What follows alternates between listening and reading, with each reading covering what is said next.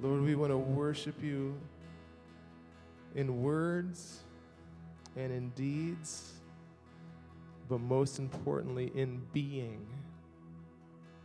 May our whole being worship you. From the very depth of our heart, may we just recognize, first of all, Lord, that without you, we do not have it together at all. Your name is great.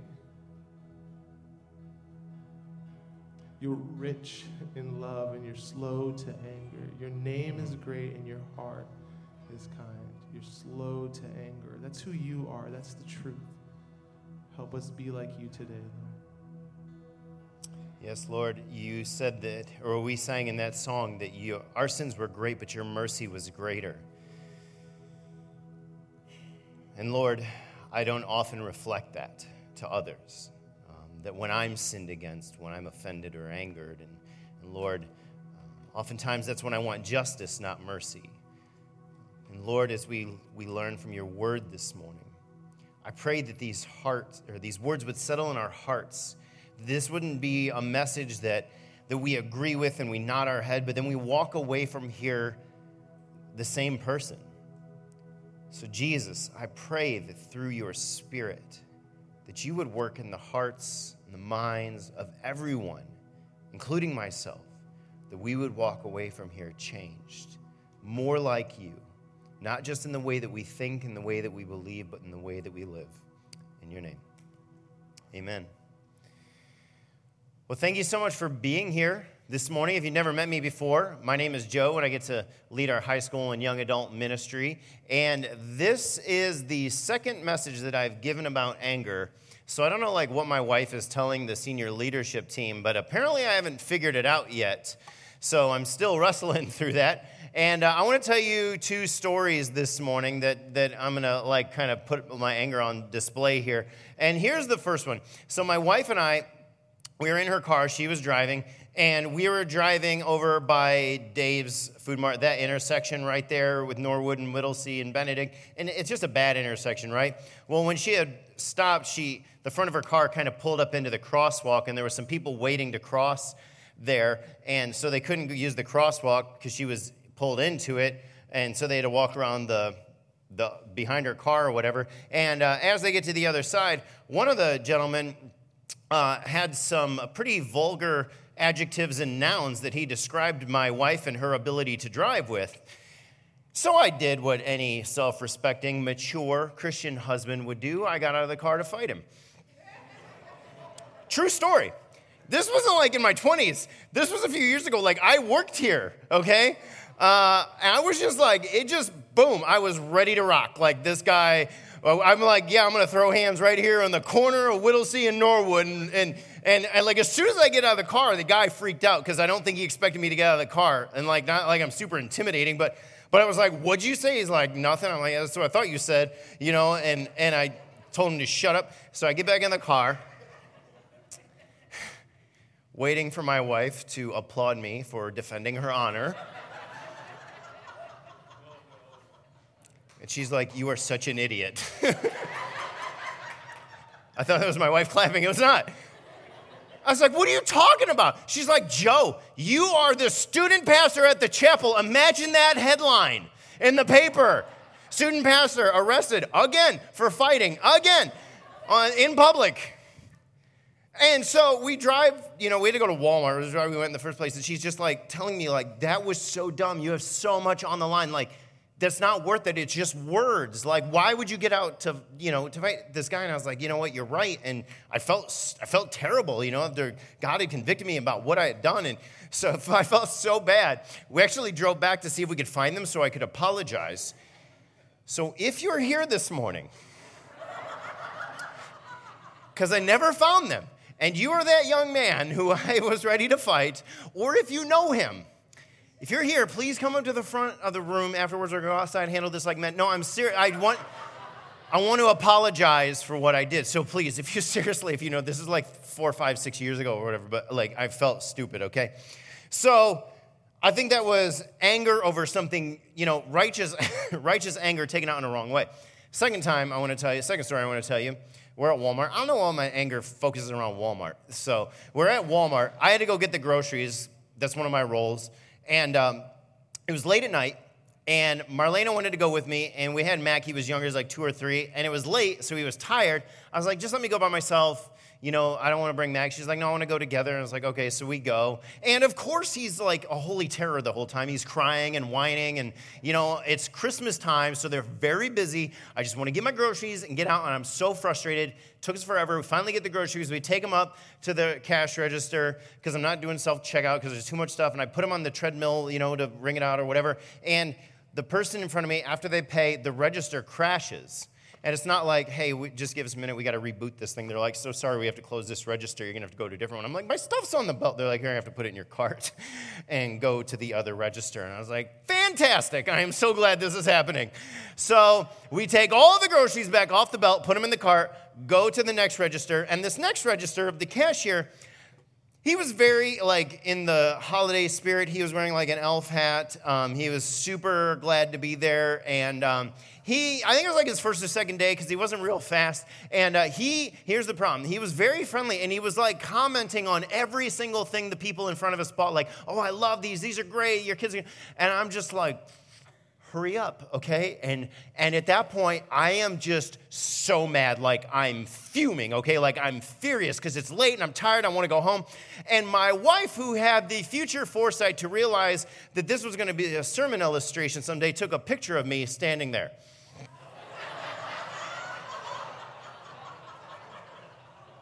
I didn't even know she took the picture Yeah, I was so mad. And I had to crop out the cashier because I didn't want to put his face up there, but he's wearing an elf hat. Like, it's a hilarious situation, okay? I tell you these stories to, to help you to understand, like, this is anger is something I'm very acquainted with, okay? I have an issue with it. And now, sometimes my anger, sometimes I get angry because of what's being done to someone else, like when that guy said stuff to my wife. Most of the time, though, it's about because of what's being done to me, like that situation in Walmart, because it's like now this stupid, you know, computer and this guy, they're infringing on my time, my comfort, you know, I want to get home and it's all about me, me, me, right? Now, I am, I think I'm safe to say that I'm not the only one. Okay, this past year, wow. If you've been on social media or looked at the news uh, any length of time, you're going to see that people get angry and offended and or offended at just about anything, right? And what's interesting to me is not how we get is not why that we get offended, but it's how we react to those offenses, how we respond. Now, obviously, I have some work to do here, but I've also seen these things happen within my circle. You know, people I, I actually know, here's some things that happen. People give up on relationships that have been established for decades because they're angered or offended. Uh, people text message or instant message or post things on social media they would never say to someone face to face. People up and leave jobs, schools, and churches because of a decision or whatever it is without ever listening to the other side, ever listening for an explanation. You know, there's, I've seen so much anger that's toxic and, and hurtful and, and it's unhealthy and harmful. Well, right before COVID broke out in 2020, I read one of the most convicting books I've ever read in my life. Excuse me. The book is called Unoffendable by Brant Hansen. And there's a quote on the second page that I totally disagreed with. It said this that you can choose to be unoffendable. Not only can we choose to be unoffendable, but we should choose that. And I was like, this is baloney, right? Like, you can't choose to not be angry, not be unoffendable. But as I read it, I realized that this was a biblical argument for living an unoffendable life and that we should live it. And so we're going to spend this week and next week talking about this and what this looks like and how we can do that. Now, the author, Brant Hansen, he also has a radio show. He's not the first person to come up with this idea of being unoffendable. He borrows some ideas from somebody way smarter. All right? He, he talks about, well, the Apostle Paul. And so we're going to we're going to read some of what apostle paul wrote. We're going to be in ephesians chapter 4 so if you have your bible or you want to use the bible app um, feel free to do that. We're going to be in chap- ephesians 4 It'll, we'll also have the words on the screen for you. But paul is writing to a church in ephesus um, to remind them that because they follow Jesus now, their outward, their outward actions should line up with their inward beliefs, what they believe, their relationship with Jesus, all right? And we're to see that this happens primarily in relationship with others. And Paul tells them and also us that we should remove lust. As followers of Jesus, we should remove lust, deception, stealing, foul and abusive language from our lives now that we are living for Christ and not ourselves. And right there in with those things, with those examples, is this too. He says, and don't, sorry, and don't sin by letting anger control you. Don't let the sun go down while you are still angry, for anger gives foothold to the devil. So, what's Paul saying here? Well, he says, don't be controlled by anger. What does that look like? Well, in that situation with when with in the car that you know when I got out, I was not under control. My anger took the wheel, all right? I felt like I had no control over the situation. I, like I felt like my emotions were driving me, all right? So being controlled by anger is letting the letting anger instead of instead of the Holy Spirit control your life, control your thoughts, control your words, control your actions, right? So, have you ever been controlled by anger before? I want you to think of the last time somebody made you angry or offended you and it caused you to become upset and cause you to react. Maybe it was on your way here this morning, so you don't even have to think back that far, right? If you're not sure, let me give you a few things that may help you to remember. You read something on social media about masks, the COVID vaccine, or Governor DeWine's update that leads you to post something angry in return, right? Why are y'all just quit pointing at each other, okay? I, like I've seen this happen, right? Maybe this is you, all right? You see something, you don't really, maybe you don't even understand the whole story, you don't even know if it's true, and you just start ranting. Or someone cuts you off in traffic and then has the audacity to not speed up. This causes you to hit the gas and tailgate them. Here's something that I struggle with. I feel like whenever I have to give a message about a personal issue that I'm facing, that week leading up to it, it's just like I have to deal with it all the time. I think two, maybe three times this week, somebody pulled out in front of me and then they just wanted to see how fast their car could go in first gear. Like, and I'm, I am so immature. I'm just like, I'm tailgating them so close I can see what radio station they're listening to. Like, as if that's gonna make them go any slower, okay? Um, so I'm I'm like doing that, you know, and it's just like it's so frustrating because I'm like I'm like, how dare you make me eight seconds late for whatever I have to go to? It's it's stupid. And, and if I've ever done that to you, I am so sorry. Please forgive me. We're about grace here. Um, I'm sorry. Maybe you have a hard time with the political climate of today, so it leads you to cut people out of your life that don't think or vote or believe the same that you do, all right? You just cut them out. Um, maybe this, uh, your mother in law, right? Now, I said your mother in law, not my mother in law, because she's a saint, all right? Your, you know what, let's just move on. I don't want to deal with that. one. Okay.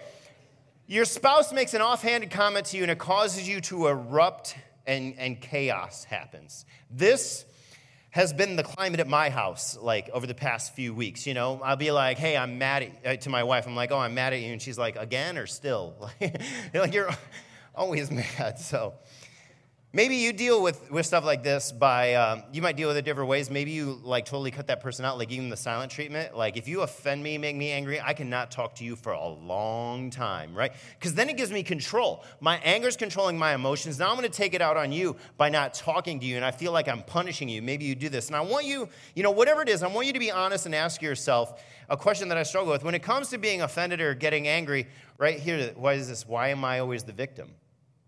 Think about it. When you and your friend get into a fight, right, you're the one who's the victim and they're the one who was wrong, right? Every single time.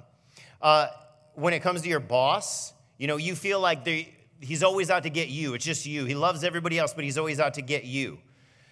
There's some young people in here, right? Some, some students, some kids. So you think your parents like have these stupid rules that you hate, right? And you don't like, I don't know why they give this. And you're just like, my parents don't like me. They don't want me to have any fun or anything. It's without considering, just for a moment, that maybe they love you and they know some things and they want what's best for you, right? I know in my life, like if somebody says something to me that's truthful but hard to handle, what do I do? oh, you're, you're, you're overreacting. You don't understand. Uh, I justify myself, or I blame it on something or someone else, right? So we always see ourselves as the victim. But the book of Proverbs gives us a clear picture for this. It says, the first to speak in court sounds right until the cross examination begins. What's this saying here? It's saying, like, have you ever had somebody tell you a story about how, you know, somebody did something to them and you listen to it, they're like, I can't believe that happened to you. That's crazy. That person is awful. Then you hear the other person's side of the story and you're like, hold on. Like, this was not what they said, right? There's always two sides of the story. So, a lot of times we're the victim. And what happens is when we become the victim, we don't really try to understand what that other person is, what it's like to be that other person. So, in the courtroom of our lives, we're quick to bring evidence against why it's always the other person's fault, while at the same time trying to prove our own innocence, right? Because why? We see our lives through a me centered perspective. And so that leads us to embrace this victim mentality.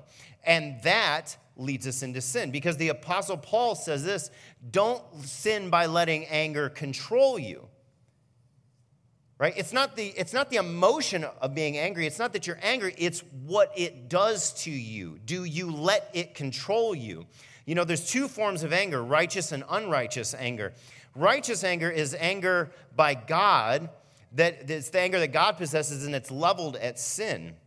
His anger is always just always selfless. Um, his emotions are perfectly under control. We however do not have that same caliber of character Unrighteous anger is the anger that we possess, and it's often leveled at, at persons or places or things or situations that infringe on us and make us the, vec- the victim because, because of our pride and selfishness. And as a result, our response is controlled by our angered emotions. You can always tell when this is happening because anger gets in the driver's seat, right? You feel like you can't stop yelling. You feel like you know, you, you can't not do what you're doing.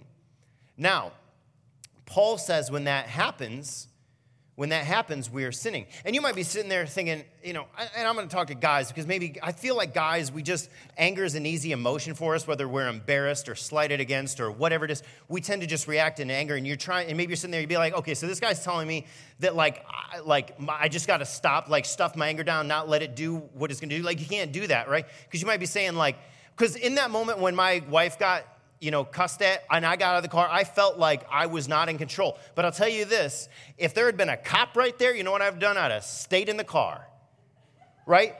I can control my anger, I just chose not to. So, Paul says when that happens, we're sinning. Now, sin isn't making a mistake, like I said. It's, it's not accidentally going the wrong way down a one way street. Sin is when we willingly choose to call the shots, to go against God's word, and to choose to be the God of our own lives. Sin is when we're saying, like, okay, God, I know your word says don't, let, don't sin by. By, er, don't sin by letting anger control you, but in this situation, I'm gonna do that. So we tell the, the risen Savior the Lord and God, how we're going to run our lives, right? And we may not see it in the moment, but this always have, has negative consequences for our relationship with God, our relationship with others, and it has negative consequences for ourselves. Well, later in Ephesians 4:31, Paul lays out the sinful behavior when anger happens by saying this. He says, "Get rid of all bitterness, rage, anger, harsh words, and slander, as well as all types of evil behavior." Now, those are some words that are associated. Those are some of the products of our anger, right? Bitterness, a resentful spirit which refuses to be reconciled, right? You just walk around carrying that anger, carrying that offense with you. Rage, an outburst of passion. When somebody does or says something and you just react harsh words. It's the, the loud assertion of the angry person who will make everyone hear their grievance. Something you don't like, something offends you, something angers you. You're going to let everybody in your circle and on Facebook know what happened. Or slander, speaking evil of others, especially behind their backs, and so defaming and even destroying their reputation. Now, for many of us, we know all too well the personal devastation that happens when we act out in this ways you know, it can literally ruin our relationships. And whether we recognize it or not, it's destroying us too. And that's why Paul is saying to get rid of all of these things. And not just someday, to do it with a sense of urgency. He says, Don't let the sun go down while you're still angry, for anger gives the foothold to the devil. Don't let the sun go down when you're angry. I used to think that this meant, okay, you got to stay up and fight then until you get this thing figured out. No, Paul's using some figurative language to, to make a strong point. He's saying, look, drop what you're doing and make this your first priority to resolve your anger as quickly as possible. Because if not, it says that Satan himself will use that opportunity and take advantage to wreak havoc in our relationships. You see, Satan cannot do anything, anything to stop your, to, he can't do anything against your salvation, okay? He cannot ruin your salvation. But what Satan can and will do is ruin your life. He will ruin your relationships. He will make your witness as a follower of Jesus completely ineffective by your anger. And I have seen this happen in the lives of others and in my own life as well too. So he's saying don't let that happen. So we have to choose to live this unoffended life because the alternative leads to some really devastating consequences. Or to, or to quote the Apostle Paul in Ephesians 4, we must choose to live out of our new life in Christ while letting go of the old self, which includes surrendering our right to be angry. And I want to talk to Christians here for a second. Now, if you are here and you wouldn't call yourself a Jesus follower, first of all, this is the church for you. You belong here. And we want you to come here and we want to walk alongside of you as you wrestle through your doubts and your questions. And you know is the bible true? Is jesus who he says he is? All right we and i hope you take some practical applications from this and apply them to your life. For christians though loving jesus and letting our anger control us cannot coexist. I'll tell you why. We say we love and we follow, we want to follow Jesus. We want to be like Jesus, right? You hear it all the time. I love Jesus. I want to be like Jesus. I want to follow him. What does that mean? Jesus says it so clearly. John 14, 15. He says, If you love me, obey my commandments. Loving Jesus means doing what he says. And why wouldn't you? If he literally create if he created you and he, he died for your sins and came back from the dead and he is God, why would you not do what he tells you to do? Because it means he loves you and he's good and he knows what's best, right? So, then that asks this question well, what are Jesus' commandments? Jesus says this in Matthew 22, 37 through 40. He gets asked that same question by the religious authorities what is the greatest commandment? He says, You must love the Lord your God with all your heart, all your soul, all your mind, and all your strength. This is the first and greatest commandment. The second is equal to it, okay? Equal to it. He says, Love your neighbor as yourself. The entire law and all the demands of the prophets are based on these two commandments. Jesus says, If you love me, you'll obey my commands. Okay, what are his commands? Love God, love others. Does your anger ever accomplish that? Yes. Thank you.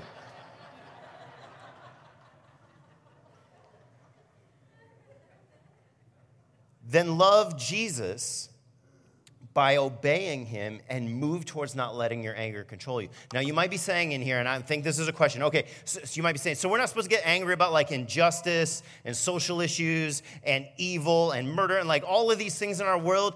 Yes, you should get angry about that, but here's what I see more often than not people complaining and doing nothing. Here's what's easy about complaining and about getting on social media and saying, oh, this is wrong and I hate this and this is, shouldn't be. You know why? Because it's easy. What's hard is opening up your wallet and giving to an organization that's actually making it stop. It's so easy to rant about the things that are evil and wrong in our world, and so much more difficult to get into the mess and give your resources and your time to actually make it stop. I'm far more impressed, and I think Jesus is too, by the ones who quietly for, use whatever they have to make that evil stop, not the ones who just get angry about it. So, in order to practically do this, let me give you three alternatives to being controlled by your anger. The first one is to speak words of life, not death.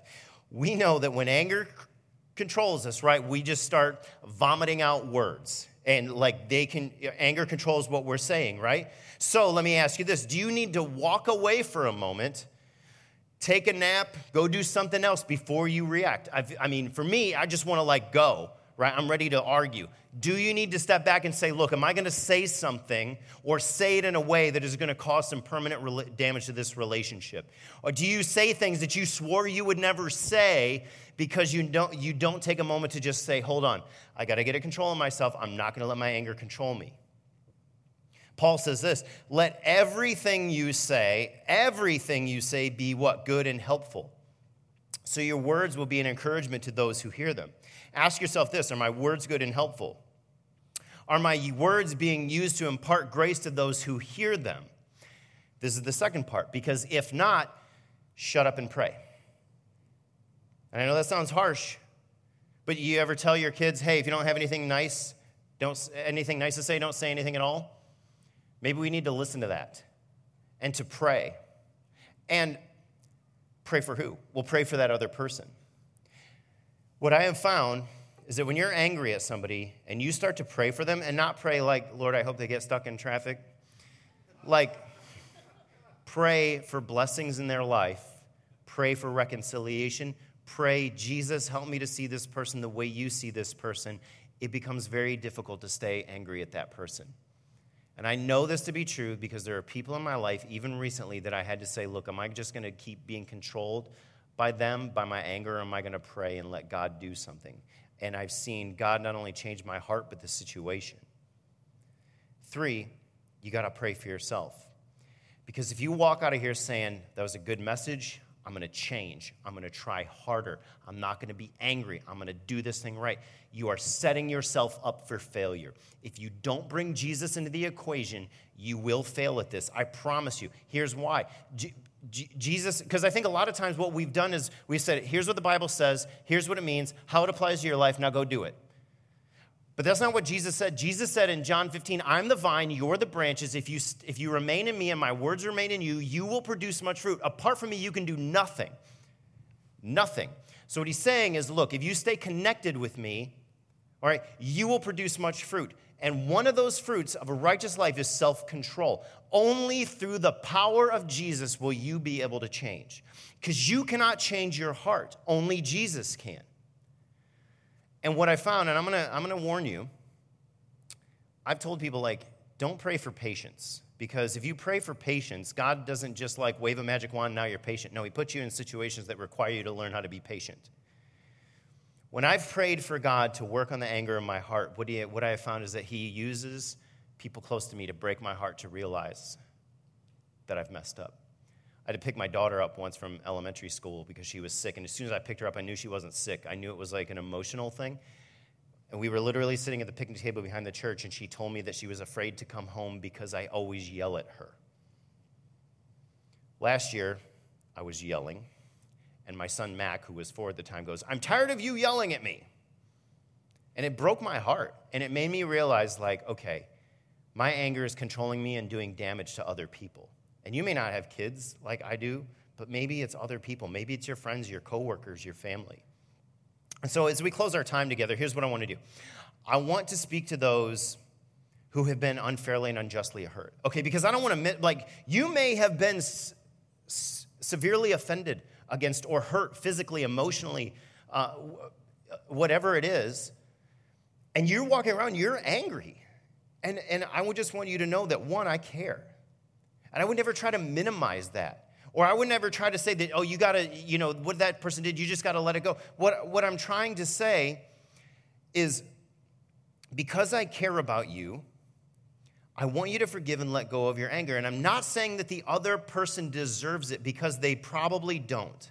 And I'm not asking you to feel good towards that person because your feelings are real and valid, valid, but I'm pleading with you for two reasons, all right? One, we have to understand that whatever the offense is that's been done to us, it pales in comparison to the offenses that we have committed against God through our sins. Our offenses against God were so great that Jesus gave his life to pay for it, to cover it. And so we stand here as followers of Jesus, completely forgiven for everything wrong that we've ever done for, against anybody, against God, right? So then, what ground do, could we possibly stand on to say, I'm not extending that same forgiveness to someone else? Right? Isn't that true? We want mercy for ourselves and justice for others, but that's not the gospel. And the second reason I want you to forgive is so you can be free. Because your resentment is only hurting you, not the other person. You may be in here this morning. Maybe you had an awesome weekend, mowed the yard, put down some mulch, you spent some time as a family living your life, right? And there may be somebody out there who just hates you. They just are resentful, they're bitter. You don't even know. You don't even care. Who's the one suffering? That person. Maybe you're in here and you are just harboring hatred or bitterness or anger towards somebody, and they may just be living their life. So, who's it hurting? You. I love this quote. It says, Resentment is like taking poison waiting for the other person to die.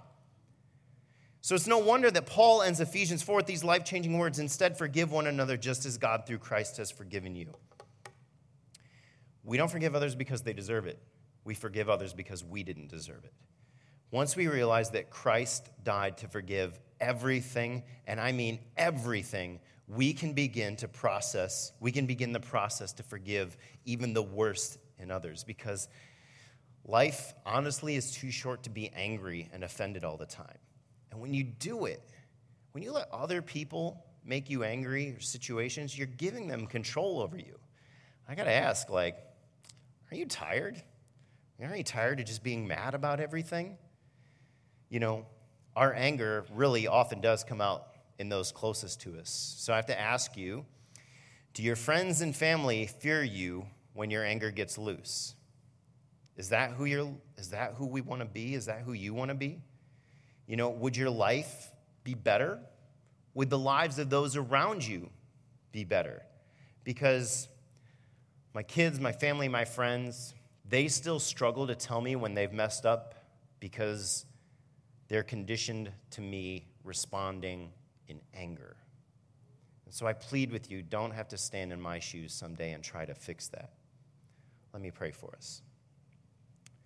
Jesus, again, I plead with you that this message would not just be something that we agree with and we connect with and we're committed to change, God, because self help is not the answer. But God, I pray that we would genuinely repent from these things, Lord, turn back to you and plead for your help, and that Jesus, through your Spirit, that you would change us, that we would walk out of here and represent you, rep- to walk out of here as Christians, being known not for the things that anger and offend us, but God being known for our love and our forgiveness and our grace towards others, because Jesus, that's what you modeled to us.